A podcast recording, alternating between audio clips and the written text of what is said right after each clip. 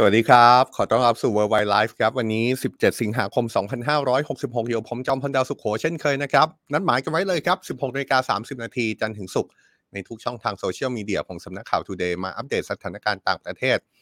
กันอย่างต่อเนื่องอัปเดตกันแบบเจาะลึก แล้วก็ร่วมกันมองภาพไปข้างหน้า ถึงสถานการณ์โลกที่เราตั้งเอาไว้นะครับ ว่าต้องเป็นข่าวใหญ่ ข่าวที่เกี่ยวกับคนไทยแล้วก็ข่าวที่ใกล้ตัว อย่างที่บอกนะครับโลกของเรามีเรื่องเกิดขึ้นทุกวินาทีแต่ว่า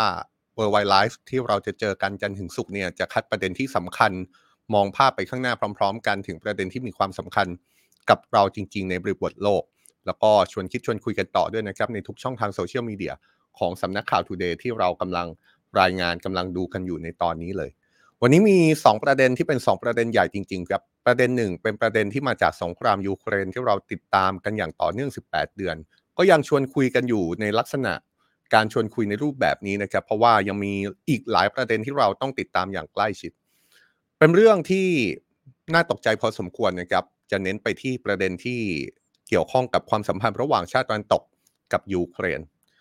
ฝ่ายชาติตะวันตกโดยเฉพาะอย่างยิ่งเจ้าหน้าที่ระดับสูงของนาโตออกมาพูดล่าสุดบอกว่าสงสัยยูเครนจะต้องยอมเสียดินแดน เพื่อแลกกับการยุติสงคราม แล้วก็ให้ยูเครนเข้าร่วมเป็นสมาชิกของนาโตคำพูดนี้ จะมองภาพตามความเป็นจริงหรือไม่ อันนี้ก็แล้วแต่คนจะคิด แต่สิ่งที่เกิดขึ้นแน่ๆ ก็คือเกิดความไม่พอใจอย่างมาก จากยูเครนนะครับที่แสดงความไม่พอใจอย่างมากเลย อีกกรณีหนึ่งที่เราจะเจาะลึกกันก็คือเรื่องของเศรษฐกิจนะครับ วันนี้หยิบมาทั้งเศรษฐกิจของรัสเซียที่เป็นประเด็นต่อเนื่อง หลังจากที่ค่าเงินรูเบิลของรัสเซีย ตกต่ำอ่อนค่ามากที่สุดในรอบ 17 เดือน ไปเทียบเท่ากับช่วงต้นๆของสงครามยูเครนเลย แล้วก็มีกรณีของเศรษฐกิจจีนที่ดูเหมือนว่าตอนนี้รัฐบาลจีนจะขยับแล้วนะครับ เพราะว่ามีความกังวลว่าตัวเลขการเติบโตเศรษฐกิจของจีนในปีนี้ ต้นปีเนี่ยตั้งไว้ 5%แต่ว่าหลายฝ่ายเริ่มคาดการณ์แล้วนะครับว่าตัวเลขการเติบโตทางเศรษฐกิจของจีนจริง ๆ อาจจะไม่ถึง 5%ทีนี้ทางการจีนก็เลยขยับครับมีการออกมาบอกว่าต่อจากนี้จะมีการพูดถึงนโยบายในเรื่องของการกระตุ้นการเติบโตทางเศรษฐกิจ มุ่งเน้นไปที่ภาคการบริโภคก็คือการใช้จ่ายของคนจีนในประเทศ รวมไปถึงภาคการลงทุนที่เน้นไปยังผู้ประกอบการภาคอุตสาหกรรมต่างๆ แต่ว่าประเด็นสำคัญก็คือในตอนนี้เนี่ยมันเกิดการตั้งคำถามขึ้นมา ว่าตัวเลขทางเศรษฐกิจของจีนที่เป็นตัวเลขทางสถิติต่างๆ ที่ออกมาจากรัฐบาลจีนเนี่ยเป็นตัวเลขที่ตรงไปตรงมาแค่ไหน เพราะว่ามันก็มีข้อมูล ในบางสถิติที่เอาตัวเลขทางการจีนกับตัวเลขที่เกิดขึ้นในสังคมจีนจริง ๆ ตัวเลขทางเศรษฐกิจจีนจากผู้ที่ในอยู่ในวงการจริง ๆ มาเทียบกันเนี่ย ปรากฏว่าต่างกันค่อนข้างมาก หรือมีบางตัวเลขทางการจีนเลือกที่จะไม่นำเสนอต่อไปแล้วท่ามกลางการจับตาว่าการไม่นำเสนอเนี่ย มันเป็นเรื่องที่เป็นเรื่องของการคำนวณผิดพลาดก็เลยไม่เสนอ หรือว่าเป็นเรื่องที่ ถ้านำเสนอไปแล้วจะยิ่งทำให้ทิศทางทางเศรษฐกิจ ภาพของเศรษฐกิจจีนในตอนนี้ดูแย่ลงหรือเปล่า ประเด็นสำคัญทั้งนั้นเลยนะครับสำคัญจริง ๆ แล้วก็อยากชวนคุยกัน คุยกันมาได้เลยนะครับ ในทุกช่องทางที่เรากำลังรายงานอยู่ในตอนนี้ สวัสดีนะครับ คุณอินซีสิบเก้าสวัสดีนะครับ คุณยินโกโฟน สวัสดีนะครับ คุณอึมมาคุยกันนะครับว่าสถานการณ์ในวันนี้ มันมองภาพอะไรไปได้บ้างกันแน่เราจะมาเริ่มต้นจากกรณีของสงครามยูเครนตามที่เราจั่วหัวไว้เลยครับ เป็นกรณีที่ค่อนข้างใหญ่นะครับ เป็นกรณีที่สะท้อนถึงความสัมพันธ์ ระหว่างชาติตะวันตกกับยูเครนได้เป็นอย่างดีนะครับ ที่ผ่านมาเนี่ยเรารู้กันดีนะครับ ว่าชาติตะวันตกคือฟันเฟืองสำคัญในการสนับสนุนยูเครนในการต่อสู้กับการรุกรานของรัสเซียผ่านการให้ความช่วยเหลือด้านอาวุธยุโทโธปกรณ์ แล้วก็การฝึกจับอาวุธต่าง แต่ก็ต้องยอมรับเช่นกันนะครับ ว่าการให้ความช่วยเหลือที่ยืดเยื้อมา 18 เดือนก็กลายเป็นคำถามของชาติตะวันตกที่ต้องการคำตอบเหมือนกัน ว่าความช่วยเหลือที่ให้ยูเครนเรื่อย ๆ แบบนี้จะต้องให้ไปถึงไหนกันแน่ และคำถามที่สำคัญที่สุดที่ทั้งโลกกำลังหาคำตอบอยู่ก็คือตกลงแล้วสงครามยูเครนจะลงเอยอย่างไร เมื่อไหร่สงครามยูเครนจะยุติลง ถ้าเรามองภาพการสิ้นสุดสงครามยูเครนเราอาจต้องพูดถึงการเจรจานะครับ ไม่มีสงครามครั้งไหนในโลก ที่ไม่ลงเอยด้วยการเจรจานะครับ ทุกครั้งก่อนจะสิ้นสุดสงคราม ไม่ว่าสงครามจะรุนแรงแค่ไหน มันจบลงด้วยการเจรจาทั้งสิ้น และเมื่อพูดถึงการเจรจาเพื่อยุติสงครามยูเครนเนี่ยก็อาจจะต้องมองไปถึงข้อต่อรอง ในวันที่เจรจาว่าตกลงแล้ว ในวันที่มีการเจรจากันจะเป็นฝ่ายรัสเซียหรือฝ่ายยูเครนที่ได้เปรียบหรือเสียเปรียบกันแน่ โดยในกรณีของยูเครนสิ่งที่ยูเครนอาจจะต้องเสียไปหากสงครามยูเครนยุติลง ไม่ว่าจะมีเหตุการณ์อะไรขึ้นมาเนี่ย หลายคนก็มองภาพไปแล้วนะครับ ว่ายูเครนนั้นอาจจะต้องยอมเสียดินแดนให้กับรัสเซียหรือไม่ ซึ่งที่ผ่านมาจุดยืนของยูเครนชัดเจนนะครับ ว่าจะไม่ยอมเสียดินแดนให้กับรัสเซียแม้แต่ตารางนิ้วเดียว เป้าหมายสูงสุดของฝ่ายยูเครนก็คือการต่อสู้ เพื่อทวงคืนดินแดนของตัวเอง ที่ถูกรัสเซียรุกราน ถูกรัสเซียยึดครองไป ให้กลับมาเป็นดินแดนของยูเครนเหมือนก่อนปี 2014 หมายความว่าอะไรครับ เป้าหมายสูงสุดของยูเครนในตอนนี้ไปไกลมากกว่าแค่ การที่รัสเซียเข้ามายึดครองดินแดนในพื้นที่ภาคตะวันออกและก็ภาคใต้ของยูเครน รวมถึงภูมิภาคไครเมีย แต่ว่าไปไกลถึงขั้นว่ารัสเซียจะต้องถอยร่น กลับไปให้ยูเครนมีพื้นที่เหมือนกับก่อนที่จะมีความขัดแย้ง ระหว่างรัสเซียกับยูเครน ก่อนที่จะมีความขัดแย้งตั้งแต่ก่อนที่รัสเซียผนวกไครเมียเป็นส่วนหนึ่งของรัสเซีย ก่อนที่จะมีความขัดแย้งระหว่างรัฐบาลยูเครนกองทัพยูเครน กับกลุ่มติดอาวุธที่อยู่ทางภาคตะวันออกที่ถูกกล่าวหาว่าเป็นกลุ่มติดอาวุธที่รัฐบาลรัสเซียให้การสนับสนุนคำถามก็คือในความเป็นจริง ฝ่ายยูเครนจะบรรลุเป้าหมายสูงสุดในการทวงคืนดินแดนทุกตารางนิ้วจากยูจากรัสเซียได้จริงหรือไม่ อันนี้อีกเรื่องหนึ่งนะครับ แต่ว่าถ้ามองภาพในอีกมุมหนึ่ง มองภาพในเชิงของผู้ให้การสนับสนุนยูเครน แล้วก็เป็นผู้ที่ตั้งคำถามว่าตกลงแล้วสงครามยูเครนจะลงเอยอย่างไร อย่างฝ่ายตะวันตกเนี่ย ล่าสุดก็มีท่าทีจากฝ่ายตะวันตกนะครับ เป็นท่าทีที่มาจากเจ้าหน้าที่ระดับสูงขององค์การสนธิสัญญาแอตแลนติกเหนือ หรือว่านาโตเลยครับที่ออกมาระบุในลักษณะที่ว่า ยูเครนควรยอมเสียดินแดน เพื่อแลกกับการยุติสงคราม และมาเข้าร่วมเป็นส่วนหนึ่งของนาโตนี่ถือได้ว่าเป็นคำพูดของหัวหน้าคณะเสนาธิการของนายเยนสโตเทนเบิร์กเลยนะครับ เป็นมือขวาอย่างนั้นก็ได้ เป็นคนใกล้ชิดพูดแบบนั้นก็ได้ของนายเยนสโตเทนเบิร์กซึ่งเป็นเลขาธิการนาโตซึ่งถือได้ว่าคนคนนี้เนี่ยที่ออกมาพูดเนี่ยนะครับถือว่ามีตำแหน่งที่ ใหญ่มากอย่างที่บอกไป โดยเขาคนนี้เนี่ยออกมาพูด ขณะที่ไปพูดบนเวทีหนึ่งที่จัดขึ้นที่ประเทศนอร์เวย์เมื่อวันอังคารที่ผ่านมานะครับเขาระบุบนเวทีนี้ โดยพูดถึงคำถามที่พันธมิตรนาโต้กำลังหาคำตอบกันอยู่ว่า ตกลงแล้วสงครามยูเครนจะยุติลงได้อย่างไร ก่อนจะย้ำว่าแผนสันติภาพใด ๆ ที่จะสิ้นสุดสงครามยูเครนจำเป็นต้องได้รับการเห็นชอบจากฝ่ายยูเครนทั้งสิ้น อย่างไรก็ตามหัวหน้าเสนาธิการประจำเลขาธิการนาโต้คนนี้ ระบุนะครับว่าสำหรับเขาแล้ว เขาคิดว่าวิธีแก้ปัญหาเรื่องนี้ คือการที่ยูเครนควรยอมเสียดินแดน เพื่อแลกกับการเข้าไปเป็นส่วนหนึ่งขององค์การสนธิสัญญาแอตแลนติกเหนือหรือว่านาโตก่อนจะย้ำว่าในตอนนี้ก็ยังมีการปรึกษาหารือกันในหมู่นักการทูตถึงสถานะของยูเครน หลังสงครามสิ้นสุดกันอยู่ท่าทีที่ออกมาแล้วอย่าลืมนะครับว่าคนที่พูดเนี่ยเป็นถึงเจ้าหน้าที่ระดับสูงของนาโต ทำให้เกิดเสียงวิพากษ์วิจารณ์อย่างมากกับการบอกว่ายูเครนอาจจะต้องยอมเฉือนดินแดนของตัวเอง เพื่อแลกกับการเข้าร่วมเป็นสมาชิกของนาโตนี่ทำให้เกิดความไม่พอใจในหมู่รัฐบาลยูเครนเป็นอย่างมาก ซึ่งจนถึงตอนนี้ก็ยังมีจุดยืนชัดเจนว่าต้องการทวงคืนดินแดนทุกตารางนิ้วของตัวเองคืนมาจากรัสเซีย มีท่าทีมาจากนายไมคาลิโอโปโดยักที่ปรึกษาประธานาธิบดียูเครนกล่าวในเรื่องนี้ โดยตั้งคำถามกลับไปนะครับ ว่าจะให้ยูเครนแลกดินแดน กับการอยู่ใต้ร่มเงาของนาโต้นั้น การพูดแบบนี้เป็นเรื่องที่น่าขำครับเพราะว่ามันเหมือนเป็นการเลือกให้ฝ่ายประชาธิปไตยพ่ายแพ้ สนับสนุนอาชญากรรมระดับโลก แถมยังเป็นการทำลายระบบกฎหมายระหว่างประเทศ แล้วก็ส่งต่อความเสียหายเหล่านั้น ให้กับคนรุ่นต่อๆไป ที่ปรึกษาประธานาธิบดียูเครนชี้ว่าถ้าไม่ปล่อยให้รัสเซียเสียหายอย่างหนัก ผลจากการก่อสงครามยูเครนในครั้งนี้ รัสเซียก็อาจจะยังเป็นปัญหาระยะยาวของชาติตะวันตกอยู่ หมายความว่า ถ้ายังปล่อยให้รัสเซียยังมีสถานะ ยังปล่อยให้รัสเซียยังอยู่ในสภาพแบบนี้ได้ จากการทำสงครามยูเครนเนี่ยรัสเซียก็กลายจะกลายเป็นปัญหาใหญ่ของชาติวันตกในระยะยาวต่อไป ที่ปรึกษาประธานาธิบดียูเครนบอกว่าหากประธานาธิบดีปูตินไม่ยอมแพ้ ระบอบการเมืองในรัสเซียก็จะไม่เปลี่ยนแปลง ผู้ก่ออาชญากรรมสงครามก็จะไม่ถูกลงโทษ และทั้งหมดนี้จะทำให้รัสเซียยิ่งกระหายสงคราม มากขึ้นไปอีกในอนาคต แรงเสียดทานที่มาจากเสียงวิพากษ์วิจารณ์อย่างรุนแรงเนี่ยนะครับเรียกได้ว่ารุนแรงจริง ๆทำให้ในช่วงเวลาต่อมาก็คือเมื่อวานนี้เนี่ยครับปรากฏว่าเจ้าหน้าที่ระดับสูงของนาโต้คนนี้ก็ต้องออกมาขอโทษ พร้อมระบุว่าสิ่งที่เขาพูดไปนั้น เป็นสิ่งที่ออกมาเพียงบางส่วนที่มองไปถึงสถานการณ์ในอนาคตของยูเครน และตัวเขาเองยอมรับเลยครับ ว่าตัวเขาเองไม่ควรพูดออกมาแบบนี้ พร้อมชี้ว่านี่เป็นเรื่องที่ผิดพลาดนี่ครับ ออกมาชี้เลยนะครับว่าสำหรับเขาแล้วการออกมาพูด แนะนำให้ยูเครน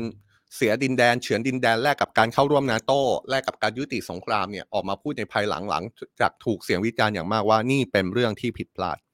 อย่างไรก็ตามหัวหน้าเสนาธิการประจำเลขาธิการนาโต้ยอมรับนะครับว่าไอเดียที่พูดถึงการเสียดินแดนให้รัสเซีย แลกกับการเป็นสมาชิกนาโต้นั้นยังเป็นเรื่องที่ ยังอยู่ในการประเมินอยู่ครับไม่ได้มีการตัดทิ้งแต่อย่างใดนะครับ โดยเฉพาะอย่างยิ่งหากสถานการณ์การเจรจาที่จะเกิดขึ้นในอนาคตเนี่ยถ้าสมมุติในวันนั้นการเจรจาเป็นไปอย่างตึงเครียด รวมถึงต้องประเมินในห่วงเวลาของการเจรจาด้วย โดยเฉพาะอย่างยิ่งต้องประเมินว่า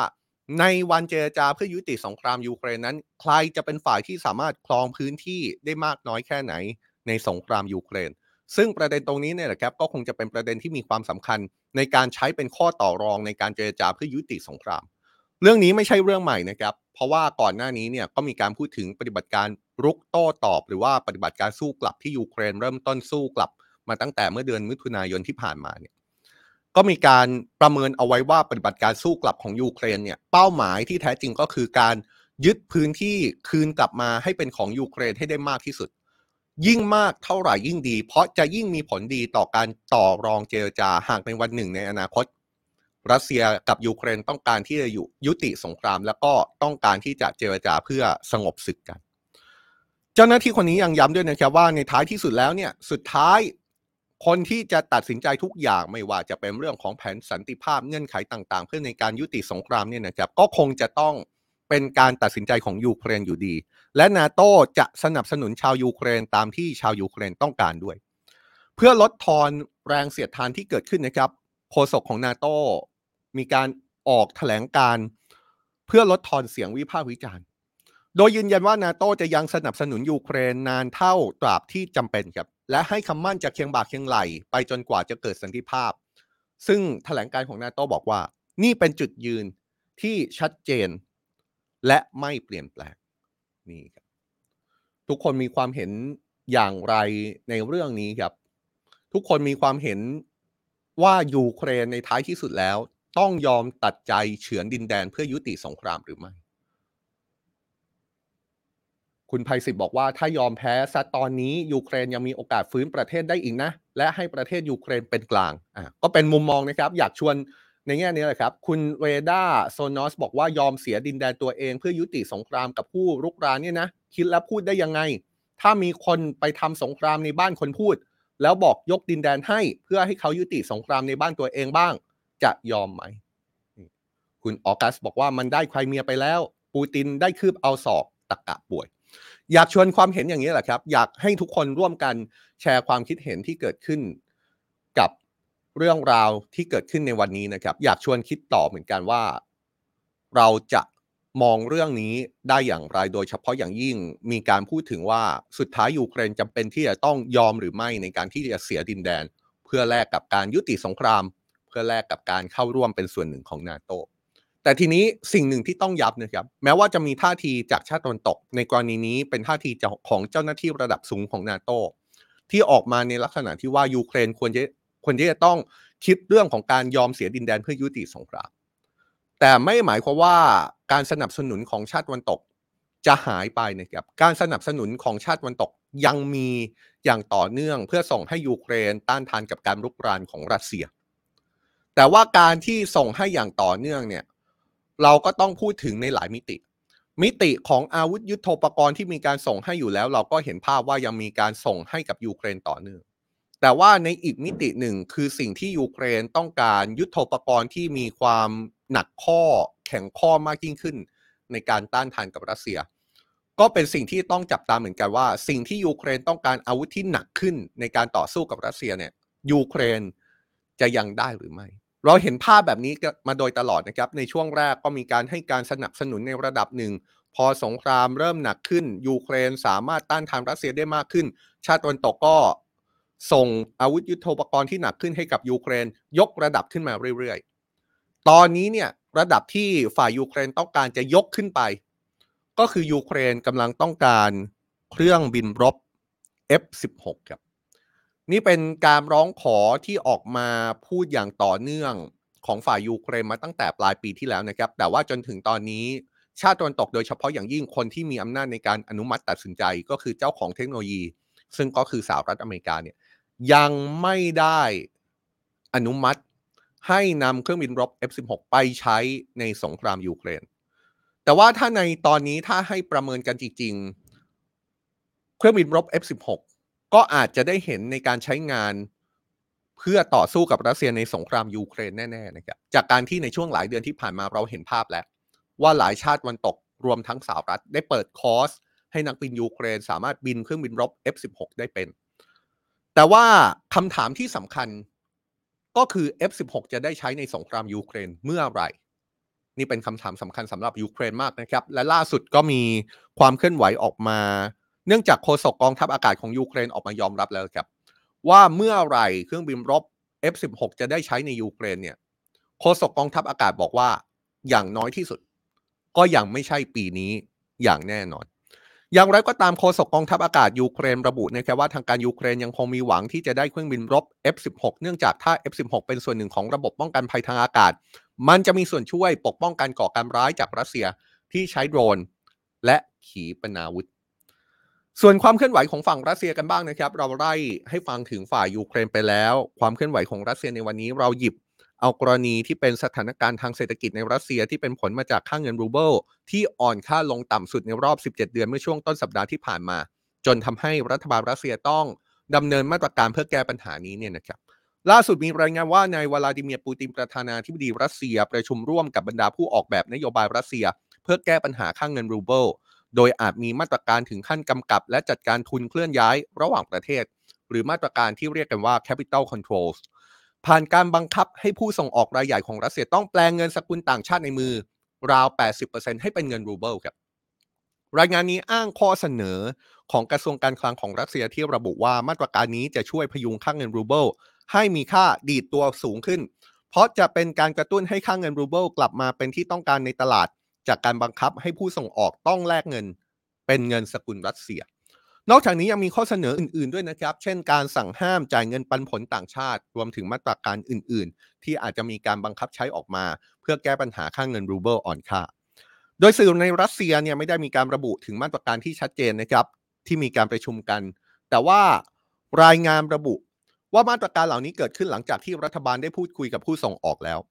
โดยก่อนหน้านี้รัสเซียเคยใช้มาตรการกำกับและก็จัดการทุนเคลื่อนย้ายระหว่างประเทศหรือที่เรียกกันว่ามาตรการ capital controls เนี่ยนะครับ เคยใช้มาแล้วในช่วงหลังรัสเซียบุกยูเครนใหม่ๆ ในตอนนั้นส่งผลให้ค่างเงินรูเบิลตกลงไปถึง 150 รูเบิลต่อ 1 ดอลลาร์สหรัฐขณะที่มาตรการก่อนหน้านี้แบงก์ชาติรัสเซียเพิ่งปรับขึ้นอัตราดอกเบี้ย เพื่อจัดการกับค่าเงินรูเบิลที่อ่อนค่า แต่นักวิเคราะห์มองสถานการณ์แบบนี้นะครับว่ามาตรการดังกล่าวอาจไม่ค่อยบรรเทาสถานการณ์ได้ เนื่องจากสาเหตุที่ค่าเงินรูเบิลอ่อนค่าเป็นเพราะว่ามาตรการคว่ำบาตรจากชาติตะวันตกครับนี่วันนี้เราเอากรณีของสงครามยูเครนมาเล่าให้ฟังนะครับ แล้วก็เป็นประเด็นที่อยากชวนทุกคนคิด ทั้งในแง่มุมของยูเครน แล้วก็แง่มุมทางเศรษฐกิจของรัสเซียด้วย จากเศรษฐกิจของรัสเซียอยากพาไปดูเศรษฐกิจของจีนกันต่อนะครับแต่ก่อนที่เราจะเอาประเด็นเศรษฐกิจจีนที่วันนี้รวบรวมเป็นประเด็นที่ค่อนข้างใหญ่มาเล่าให้ฟังเนี่ยอยากถามทุกคนก่อนเลยนะครับ ว่าทุกคนคิดว่า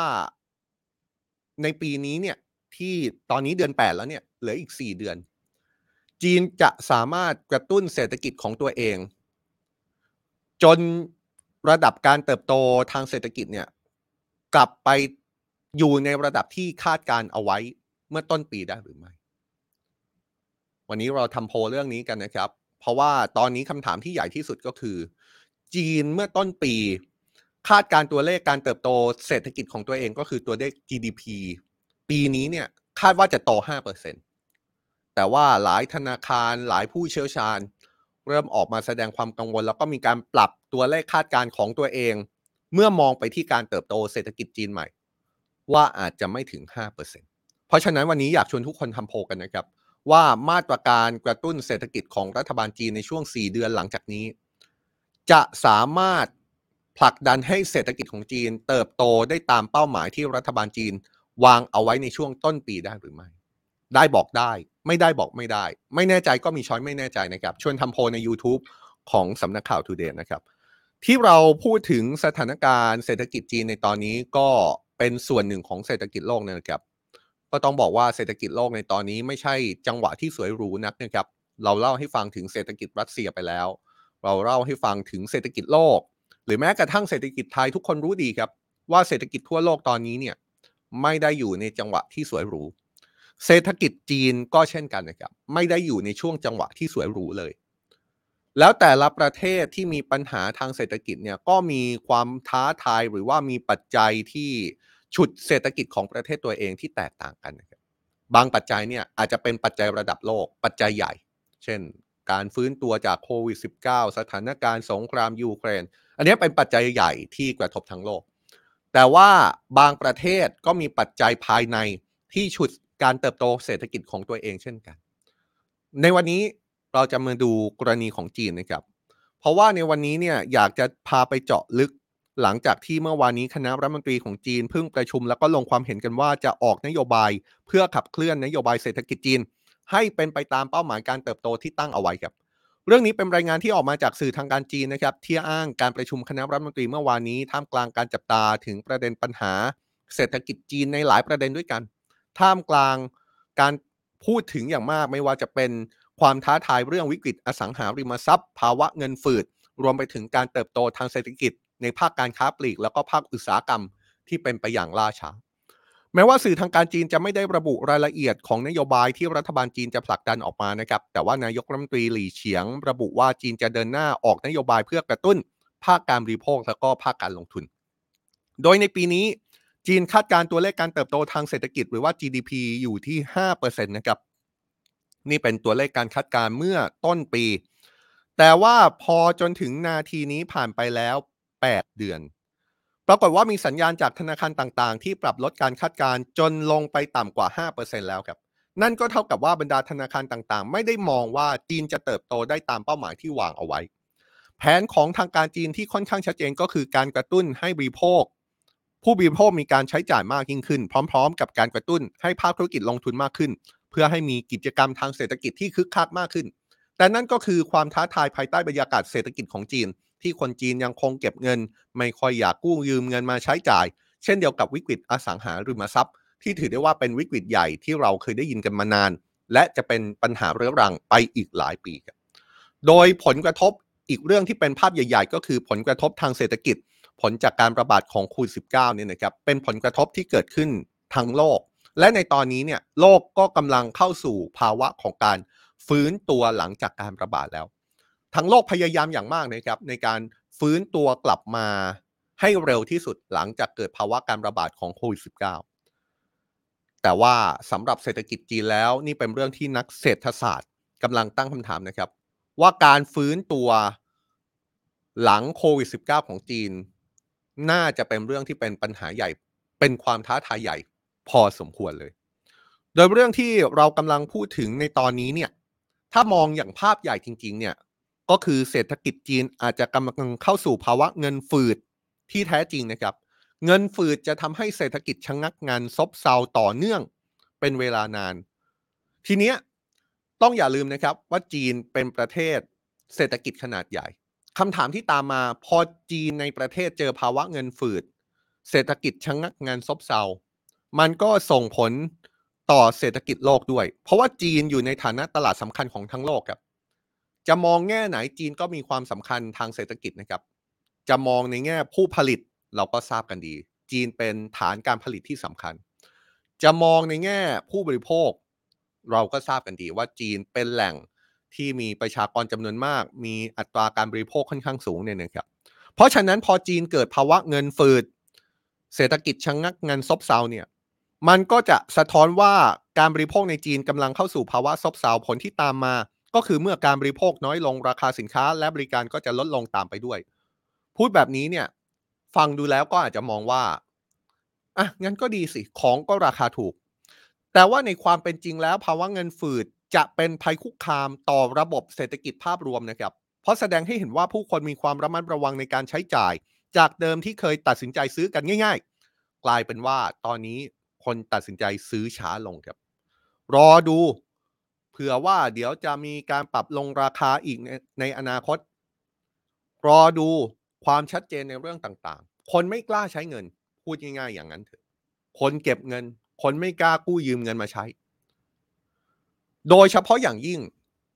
สินค้าใหญ่ๆครับไม่ว่าจะเป็นบ้าน ไม่ว่าจะเป็นรถยนต์ ของใหญ่ ๆ ใช้เงินรถเยอะๆเนี่ยได้รับผลกระทบแล้วก็เห็นผลกระทบเกิดขึ้นอย่างชัดเจน ทีเนี้ย เราให้ภาพแล้วว่าเงินฝืดทำให้คนไม่ใช้จ่าย เศรษฐกิจซบเซาชะงักงัน เมื่อผู้บริโภคหยุดใช้จ่าย ผู้ผลิตที่ผลิตสินค้า ก็ต้องดั้มราคาลงเพื่อกระตุ้นกำลังซื้อ เพราะฉะนั้นมันก็จะกระทบถึงฝั่งผู้ผลิตด้วย เพราะว่าผู้ผลิตก็จำเป็นต้องดั้มราคาเพื่อกระตุ้นราคา เพื่อกระตุ้นให้มีการซื้อกำไรที่ผู้ผลิตจะได้ก็น้อยลง พอกำไรน้อยลง รายได้น้อยลง การจ้างงานก็จะกระทบ ลดการจ้างงานลดต้นทุน และถึงตอนนั้นเนี่ยมันก็จะวนลูปครับว่าภาวะเงินฝืดจะทำให้ประชาชนตกงาน ประชาชนตกงานก็ไม่มีรายได้ ไม่มีรายได้ก็ไม่มีเงินมาจับจ่าย มันก็จะเป็นวัฏจักรของเงินฝืดที่จะทำให้เศรษฐกิจของจีนมีปัญหามากขึ้นหรือไม่ แล้วจะเรื้อรังรุนแรง ลากยาวหรือเปล่า ก่อนหน้านี้มีนักวิเคราะห์หลายคนออกมาเตือนถึงภาวะเงินฝืดของจีนนะครับ เป็นภาวะที่ส่อแววมาตั้งแต่เกิดวิกฤตอสังหาริมทรัพย์ ซึ่งถือได้ว่าเป็นหนึ่งในฟันเฟืองเศรษฐกิจใหญ่ของจีนในช่วงเวลาที่ผ่านมาเลย คือในช่วงที่ธุรกิจอสังหาริมทรัพย์กำลังเฟื่องฟูนี่นะครับแทบจะบอกได้ว่าทำให้คนจีนหลาย ๆ คนกลายเป็นเศรษฐีง่าย ๆ จากการซื้อบ้านมาเก็งกำไร เพราะว่ามีการคาดการณ์กันว่าราคาบ้านจะสูงขึ้นเรื่อย ๆ ประกอบกับการที่จีนเติบโตอย่างก้าวกระโดด ประชาชนมีรายได้มากขึ้น ชนชั้นกลางย้ายมาทำงานในเมืองมากขึ้นทำให้ความต้องการที่อยู่อาศัยเพิ่มขึ้นไปด้วย เมื่อตลาดอสังหาริมทรัพย์บูมขึ้นเนี่ยนะครับบริษัทอสังหาต่างๆ ก็พยายามขยายกิจการผุดโครงการก่อสร้างบ้านเป็นจำนวนมาก การขยายกิจการของภาคอสังหาริมทรัพย์ในตอนนั้นเนี่ยก็ใช้เรื่องของการเงินใช้เงินกู้ยืมเนี่ยแหละครับ กู้ธนาคารพาณิชย์ในประเทศ กู้จากตลาดตราสารหนี้นอกประเทศ กู้มาลงทุน แล้วในหน้าขายบ้านบริษัทอสังหาริมทรัพย์ขายบ้านที่จีนในตอนนั้นเนี่ย พอมันบูมมากๆ ก็ขายแบบพรีเซลเลย ก็คือเปิดขายไปก่อนเลย ตั้งแต่ยังไม่ทันได้เริ่มสร้าง แล้วก็เอาเงินที่ขายได้ก่อนเนี่ย เอามาสร้างมาหมุนเพื่อในการสร้างเงิน นี่เป็นจุดเริ่มต้นของวิกฤตอสังหาริมทรัพย์ในประเทศจีนนะครับ เราแรปให้ฟังคร่าวๆอีกครั้ง ว่าต้นต่อวิกฤตอสังหาริมทรัพย์เนี่ยมันเกิดขึ้นได้ยังไงในประเทศจีน เป็นปัญหาที่เป็นฟองสบู่อสังหาริมทรัพย์ ราคาบ้านเพิ่มสูงขึ้น พอมีลักษณะแบบนี้เกิดขึ้นรัฐบาลก็เลยเริ่มเข้ามาควบคุมออกนโยบาย นโยบายที่เราได้ยินเมื่อประมาณปี 2 ปีก่อนเนี่ยจำกันได้ใช่ไหมครับ เราเรียกนโยบายว่า 3 เส้นแดง หรือว่า three red line เพื่อป้องกันไม่ให้เกิดหนี้สินมากเกินไป มีการกำหนดเงื่อนไขการกู้ให้ยากขึ้น ทีเนี้ยมันก็เริ่มติดลม เริ่มหยุดชะงัก เพราะเมื่อผู้บริโภคกู้เงินมาซื้ออสังหาริมทรัพย์ได้ยากขึ้น ก็ทำให้ซื้อบ้านลดลง พอคนซื้อน้อยลงบริษัทอสังหาริมทรัพย์ จากที่ต้องแบกหนี้สินที่กู้ยืมมาลงทุนก็เลยเผชิญกับปัญหาสภาพคล่องทำให้ช่วงที่ผ่านมามีบริษัทอสังหาริมทรัพย์ หลายแห่งล้มละลายนะครับ ธุรกิจอสังหาริมทรัพย์เนี่ยอย่างที่บอกไปตอนต้นว่า มันเป็นภาคการเติบโตเศรษฐกิจจีนที่ใหญ่มาก เศรษฐกิจจีนพึ่งพาภาคอสังหาริมทรัพย์ใหญ่มาก แล้วพอมีบริษัทอสังหาริมทรัพย์ล้มละลายเนี่ยมันก็เกิดภาพที่รุนแรงต่อเศรษฐกิจจีน ไม่ว่าจะเป็นเรื่องของการจ้างงาน ไม่ว่าจะเป็นเรื่องของภาคส่วนอื่น ๆ ที่ได้รับผลกระทบตามไปด้วย ทีนี้เนี่ยเราเห็นภาพแล้วว่าวิกฤตอสังหาริมทรัพย์ที่เกิดขึ้นมาแล้วหลายปีและจะเกิดขึ้นต่อเนื่องเนี่ยมันมีที่มา ที่ไปอย่างไรแล้วทำไมมันถึงส่งผลกระทบต่อเศรษฐกิจจีนอย่างหนักหนาสาหัสมากขนาดนี้ แล้วก็เป็นเรื่องที่จีนกำลังเผชิญอยู่ในตอนนี้ แต่ว่านอกจากปัญหาที่เกิดขึ้น เรื่องของการเติบโตทางเศรษฐกิจที่อาจจะไม่โตตามที่รัฐบาลจีนคาดการเอาไว้ ปัญหาที่เกิดจากภาวะเงินฝืด เศรษฐกิจชะงักงันซบเซากิจกรรม เศรษฐกิจเงียบเหงาคนไม่กล้าใช้เงิน ปัญหาจากวิกฤตอสังหาริมทรัพย์ ที่ทำให้คนตกงาน คนมีรายได้น้อยลง ไม่กล้าใช้เงินเนี่ยมันมีอีกเลเยอร์หนึ่งของเศรษฐกิจจีนที่เริ่มมีคนกังวลตามมาด้วยนะครับ ว่านอกจากเศรษฐกิจจีนจะย่ำแย่แล้วเนี่ย ข้อมูลทางเศรษฐกิจที่เผยแพร่โดยรัฐบาลจีนก็ถูกตั้งคำถามอย่างมาก ว่าเป็นข้อมูลที่ตรงกับความเป็นจริง ในสถานการณ์เศรษฐกิจจีนมากน้อยแค่ไหน นี่เป็นอีกประเด็นหนึ่งแล้วนะครับ ประเด็นหนึ่งก็คือเศรษฐกิจจีนดูเหมือนจะเจอวิกฤตเงินฝืด วิกฤตอสังหาริมทรัพย์ ในอีกมุมหนึ่ง สถิติที่ออกมาจากทางการจีนเนี่ยสถิติทางเศรษฐกิจที่เราใช้ในการวิเคราะห์กันเนี่ยก็เริ่มมีการตั้งคำถามมากขึ้นว่า สถิติเหล่านั้นตรงตามข้อเท็จจริงหรือเปล่าหนึ่งในตัวเลขที่ถูกนำมาจับสังเกตมากเป็นพิเศษ หนีไม่พ้นตัวเลขเกี่ยวกับราคาอสังหาริมทรัพย์เนี่ยแหละครับปรากฏว่าข้อมูลจากหน่วยงานสถิติของจีนระบุนะครับว่าราคาที่พักอาศัยในตลาดเริ่มกลับมาแล้ว โดยชี้ว่าราคาบ้านใหม่ลดลง 2.4%เมื่อเทียบกับเดือนสิงหาคม 2021 ขณะที่ราคาบ้านที่มีอยู่ในตลาดนั้นลดลงราว 6%คือข้อมูลจากภาครัฐเกี่ยวกับเรื่องของราคาอสังหาริมทรัพย์ในจีนเนี่ย ก็จะบอกในลักษณะประมาณว่า โอเค ราคาบ้านในจีนเนี่ยยังคงน้อย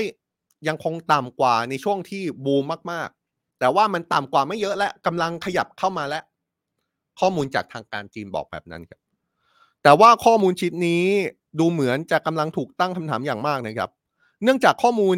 อีกชุดหนึ่งที่มาจากผู้ที่อยู่ในแวดวงอสังหาริมทรัพย์ของจีนต่างบอกเป็นเสียงเดียวกันว่า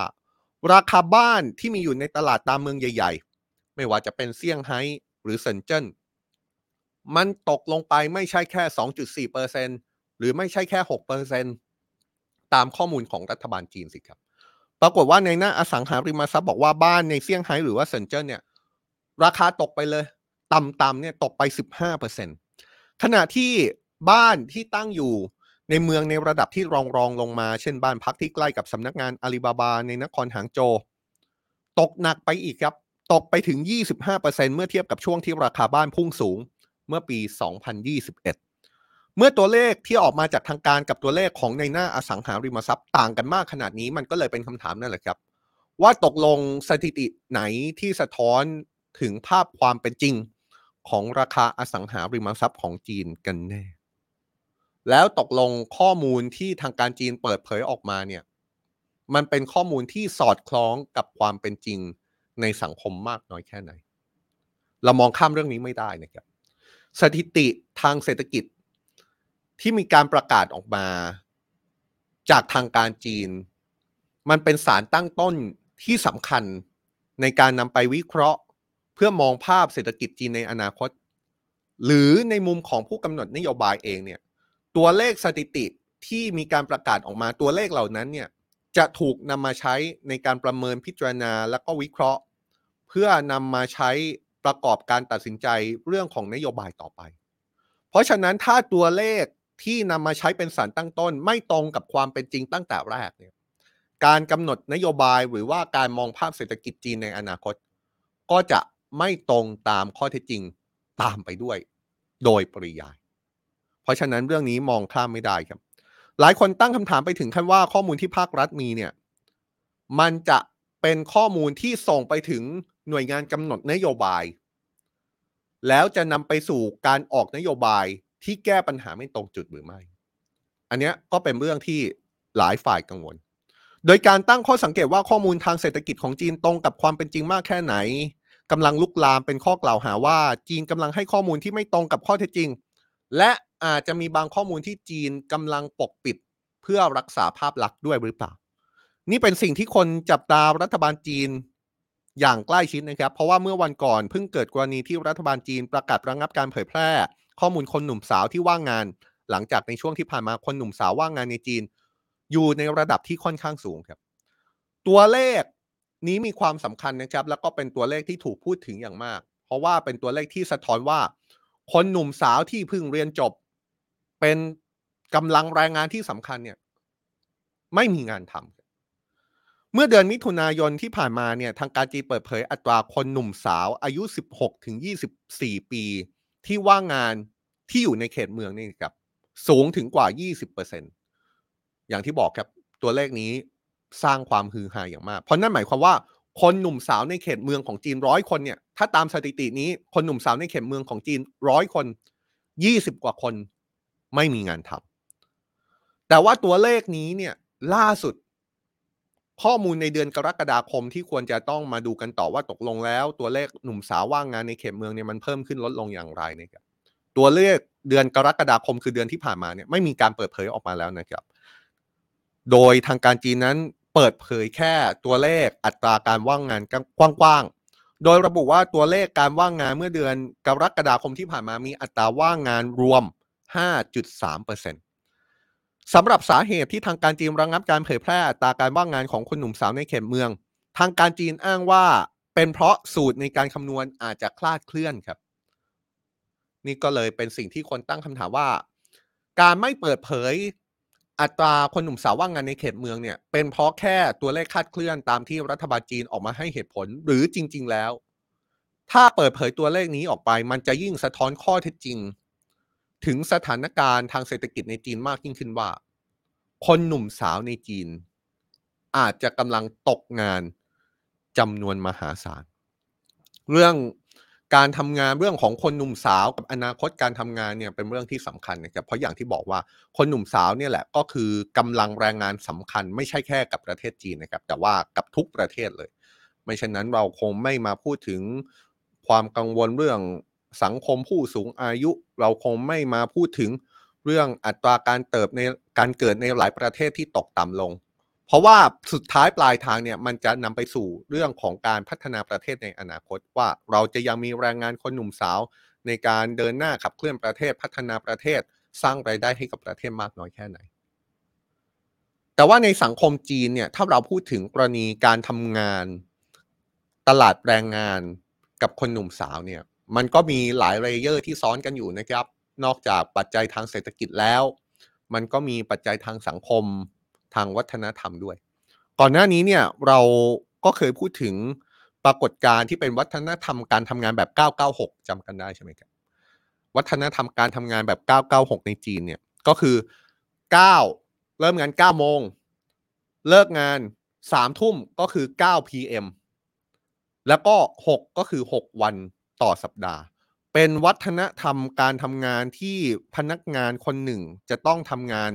72 ชั่วโมงต่อสัปดาห์ วัฒนธรรมการทำงานแบบ 996 เคยถูกพูดถึงอย่างมากเมื่อปีก่อนนะครับ แล้วก็เป็นการพูดถึงในเชิงวิพากษ์วิจารณ์ หลังจากที่มีพนักงานวัย 25 ปีเสียชีวิต จากภาวะเลือดออกในสมอง ซึ่งสังคมพุ่งเป้าว่าสาเหตุการตายในครั้งนี้คือการทำงานแบบ 996 ก็คือทำ9โมงเช้าเลิกงาน3ทุ่ม แล้วก็ต้องทำงาน 6 วันต่อสัปดาห์ แล้วก็ไม่ใช่เคสเดียวนะครับ แต่ว่ามีหลายเคสที่มีรายงานว่ามีพนักงานบริษัทในประเทศจีนทำงานหนักจนเสียชีวิต ขณะเดียวกันพอเกิดปรากฏการณ์ที่เป็นวัฒนธรรมการทำงานที่คนจีนทำงานหนัก ก็มีมุมกลับในลักษณะที่ว่า คนหนุ่มสาวของจีนคนรุ่นใหม่ในจีนตอนนี้เนี่ย มองมุมกลับเลยครับ ว่าแล้วทำไมพวกเขาจะต้องทำงานหนักด้วย เมื่อมีวัฒนธรรมการทำงานแบบ 996 ก็จะมีวัฒนธรรม หรือว่าปรากฏการณ์ที่เรียกว่า lining flat นะครับ หรือว่าถังผิงก็คือนอนราบ ปรากฏการณ์นอนราบ ที่เปรียบเปยว่าเป็นภาวะที่คนรุ่นใหม่ ที่เป็นคนชั้นกลาง ในประเทศจีนหมดความทะเยอทะยาน มีความคิดที่จะเลิกอุทิศตัวให้กับการทำงานหนัก เพราะว่าการทำงานหนักไปทำไปก็เท่านั้น หมดความหวังที่จะเลื่อนชนชั้นทางสังคม นี่ ก็เป็นเรื่องในลักษณะนี้เลยนะครับ ทุกคนเห็นยังไงครับ กับกรณีของเศรษฐกิจของจีน เห็นอย่างไรเรื่องตัวเลขทางเศรษฐกิจการเติบโต ชวนคุยนะครับ แล้วก็ชวนทำโพกัน ว่ารัฐบาลจีนจะประสบความสำเร็จในการพยุงอัตราการเติบโตทางเศรษฐกิจให้ปีนี้เติบโต 5%ได้ตามที่คาดหมายไว้หรือไม่ หรือว่าอีกข้อหนึ่งที่เป็นข้อที่อยากชวนคุย ก็คือทุกคนคิดว่าตัวเลขทางสถิติ โดยเฉพาะสถิติทางเศรษฐกิจของจีนที่มีการเปิดเผยออกมาจากรัฐบาลจีน ทุกคนคิดว่าเป็นตัวเลขที่ตรงกับความเป็นจริงหรือเปล่า ชวนคุยกันแบบนี้นะครับ เพราะฉะนั้นเนี่ยก็เป็นประเด็นที่เราหยิบมาใน World Wide Life ในวันนี้ครับ ก็เป็นประเด็นที่อยากชวนทุกคนคิดชวนทุกคนคุยกับสถานการณ์โลกที่เกิดขึ้น ก่อนจากกันนะครับ มี 2 เรื่องฝากเหมือนเดิม 18นาฬิกา30 นาที เจอกับ Today Live การเมืองเข้มข้นเช่นเดิมพลอยวัสินีกับวิเวียน ยังอยู่กับเราเพื่อพูดถึงสถานการณ์ทางการเมืองที่เรากำลังนับถอยหลังในอีกไม่กี่วันข้างหน้า ที่การประชุมร่วมของรัฐสภาจะมีการโหวตนายกรัฐมนตรีอีกครั้ง แล้วก็มีการจับตาว่าตกลงแล้ว ครั้งที่จะถึงในอีกไม่กี่วันเนี่ยจะได้เห็นชมหน้าของนายกรัฐมนตรีหรือเปล่า กับอีกเรื่องหนึ่งครับ เรากำลังนับถอยหลังเหมือนกัน เพราะว่าอีก 4 วันต่อจากนี้สำนักข่าว Today จะจัด Climate Forum ที่มีชื่อว่า Safe Thai Dish สภาพอากาศเปลี่ยนไปอาหารไทยไม่เหมือนเดิมครับ งานนี้จะชวนคุณมาล้อมวงสนทนาสร้างความตระหนักรู้ ถึงผลกระทบต่ออาหารไทยในวันที่สภาพอากาศเปลี่ยนแปลง พร้อมหาทางออกให้อาหารไทย ให้สามารถไปต่อได้ในยุค climate crisis ภายในงานเนี่ยทุกคนจะได้พบกับผู้เชี่ยวชาญจากภาครัฐ เอกชนประชาชน องค์กรนานาชาติมาร่วม เสวนาในหัวข้อที่น่าสนใจมากมายนะครับ ยกตัวอย่างก็แล้วกันนะครับอ่าอย่างพาเนลแรกเนี่ยคุณวาราวุฒิศิลปะอาชารัฐมนตรีว่าการกระทรวงทรัพยากรธรรมชาติ และสิ่งแวดล้อมจะมาพูดในหัวข้อว่า policy makers perspective on Thai dish ก็คือเปิดมุมรัฐบาลเมื่ออาหารไทยอาจไม่เหมือนเดิม มีฟอรัม Save Global Dish with UNDP จาก UNDP นะครับ มีฟอรัม From Farm to Food Security แล้วก็วงเสวนาที่มีชื่อว่า From Climate Change to Thai Dish สภาพภูมิอากาศเปลี่ยนไปอาหารไทยไม่เหมือนเดิมนะครับอยากชวนทุกคนมาฟังครับ 21 สิงหาคมนี้ที่โรงละครเคแบงก์สยามพิฆเนศสยามสแควร์วันชั้น 7 ใครอยากมาฟังเนี่ยอยากรบกวนครับ สแกน QR code ที่เราเห็นในมุมอ่าตอนนี้นะครับ มาร่วมสแกนเพื่อลงทะเบียนก่อนเข้างาน กันก่อนได้เลยสำหรับ Safe Thai Dish นะครับ เรามาดูผลพลกันนะครับ กับคำถามที่เราตั้งคำถามกันว่า คุณคิดว่ามาตรการทางเศรษฐกิจของรัฐบาลจีนที่กำลังจะออกมาจะสามารถทำให้ตัวเลขการเติบโตทางเศรษฐกิจของจีนในช่วงปลายปี เป็นไปตามที่ได้คาดการเอาไว้ในช่วงต้นปีหรือไม่ปรากฏว่าผู้ร่วมทำโพลกับเรา 241โหวตส่วนใหญ่นะครับ 48%บอกว่าไม่ได้ 26%บอกว่าได้ 24%บอกว่าไม่แน่ใจ จับตากันดูต่อไปนะครับว่ารัฐบาลจีนจะประสบความสำเร็จในการกระตุ้นเศรษฐกิจจนทำให้ตัวเลขการเติบโตทางเศรษฐกิจ กลับมาเป็นไปตามเป้าหมายหรือเปล่า